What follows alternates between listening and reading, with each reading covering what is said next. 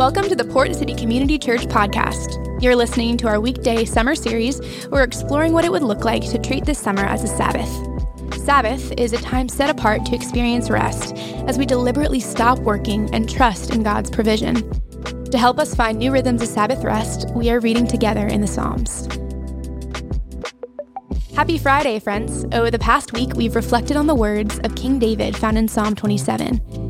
As we've walked through this passage together, we saw the ups and downs of David's faith journey, confidence and contemplation, along with struggle and pleas for guidance. David ends Psalm 27 with an encouraging rallying cry that he speaks over not only himself, but to you, me, and his readers. Wait for the Lord. Be strong and take heart, and wait for the Lord. Today's episode will be a bit different in its format and flow, and the switch is done with intentionality.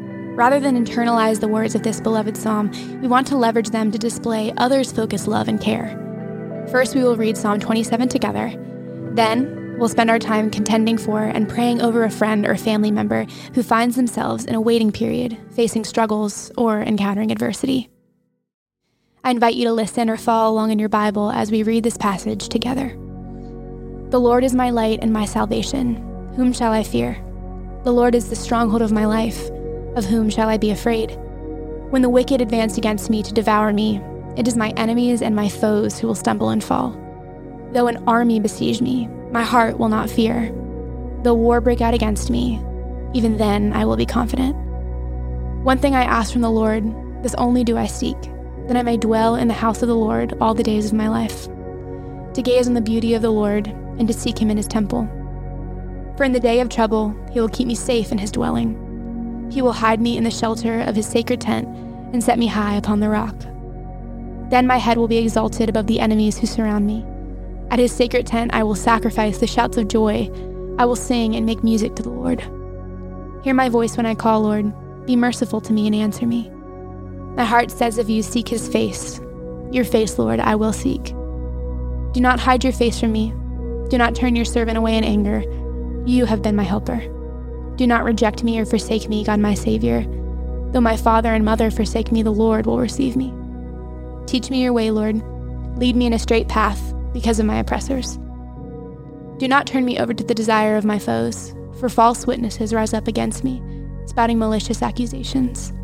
I will remain confident of this. I will see the goodness of the Lord in the land of the living. Wait for the Lord, be strong and take heart, and wait for the Lord. Before we begin, take a moment to picture the person God placed on your heart and consider the challenging circumstances they face. I will read a scripture passage and then provide a prayer prompt. Don't rush through this experience, but be intentional and hit pause after each section to pray for this individual, either by writing your prayers out in a journal, saying them out loud, or reflecting on them in your head. Isaiah 40, 30 to 31. Even youths grow tired and weary, and young men stumble and fall but those who hope in the Lord will renew their strength. They will soar on wings like eagles. They will run and not grow weary. They will walk and not be faint. Pray for renewed strength in those times when they grow weary and worn out. Pray that they would display patient endurance and that they would press on through the difficulties, discouragements, and detours.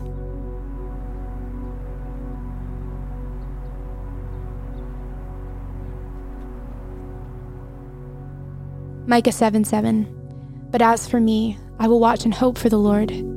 I wait for God, my Savior. My God will hear me. Pray that they continue to keep their focus on God. If they don't know God, pray that God would use this experience to show He is present, faithful, and compassionate to them.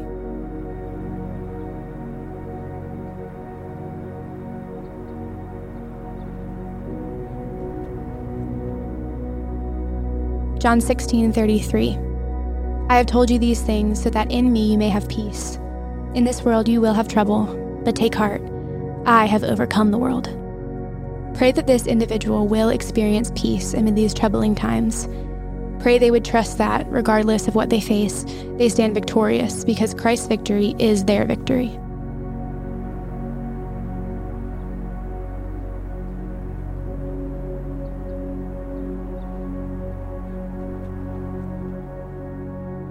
James 1:12 Blessed is the man who remains steadfast under trial, for when he has stood the test he will receive the crown of life, which God has promised to those who love him.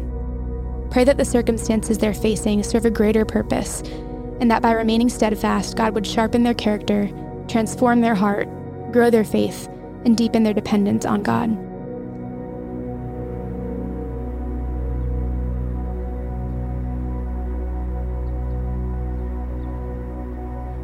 1 Thessalonians 5:11. Therefore encourage one another and build each other up, just as in fact you are doing. Now, pray for yourself and how you can be a source of encouragement and support to your friend or family member. Pray that you would reflect Christ's love, compassion, and care through your presence.